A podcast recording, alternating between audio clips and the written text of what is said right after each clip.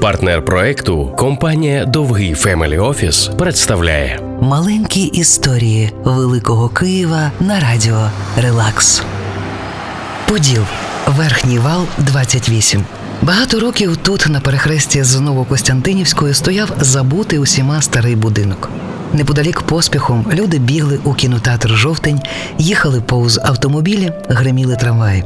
І мало кому була відома історія цього будинку. Колись тут жила людина, яка була здатна ризикнути усім заради справедливості.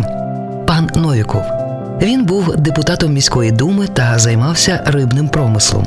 Він витрачав тисячі й тисячі карбованців на медицину для своїх робітників, чого у ті часи майже ніхто більше не робив. Він вважав, що так було правильно. Але він не міг уявити, що замовлення проєкту будинку у найдорожчого архітектора Києва Миколи Казанського стане порятунком для інших. Що ліпнина, фрески із зображенням грецьких міфів, гобелени із казковими сюжетами вже дуже скоро стануть порятунком. У Києві вибухають єврейські погроми. У будинок Новікова вривається розлючена юрба. Вони вимагають здати сусідів євреїв, погрожують його дітям. Нападники роздивляються усе багатство дому і не помічають, що прямо під їхніми ногами у підвалі ховаються ті, кого вони прийшли вбивати.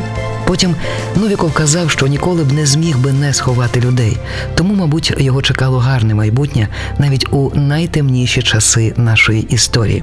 Сьогодні будинок Новікова знову живе. На першому поверсі у ресторанчику п'ють каву, закохані парочки, працюють айтішники. І люди роблять селфі на фоні гарного будинку, поспішаючи на сеанси у кінотеатр Жовтень. Маленькі історії Великого Києва на радіо Релакс. партнер проекту компанія Довгий Family Office.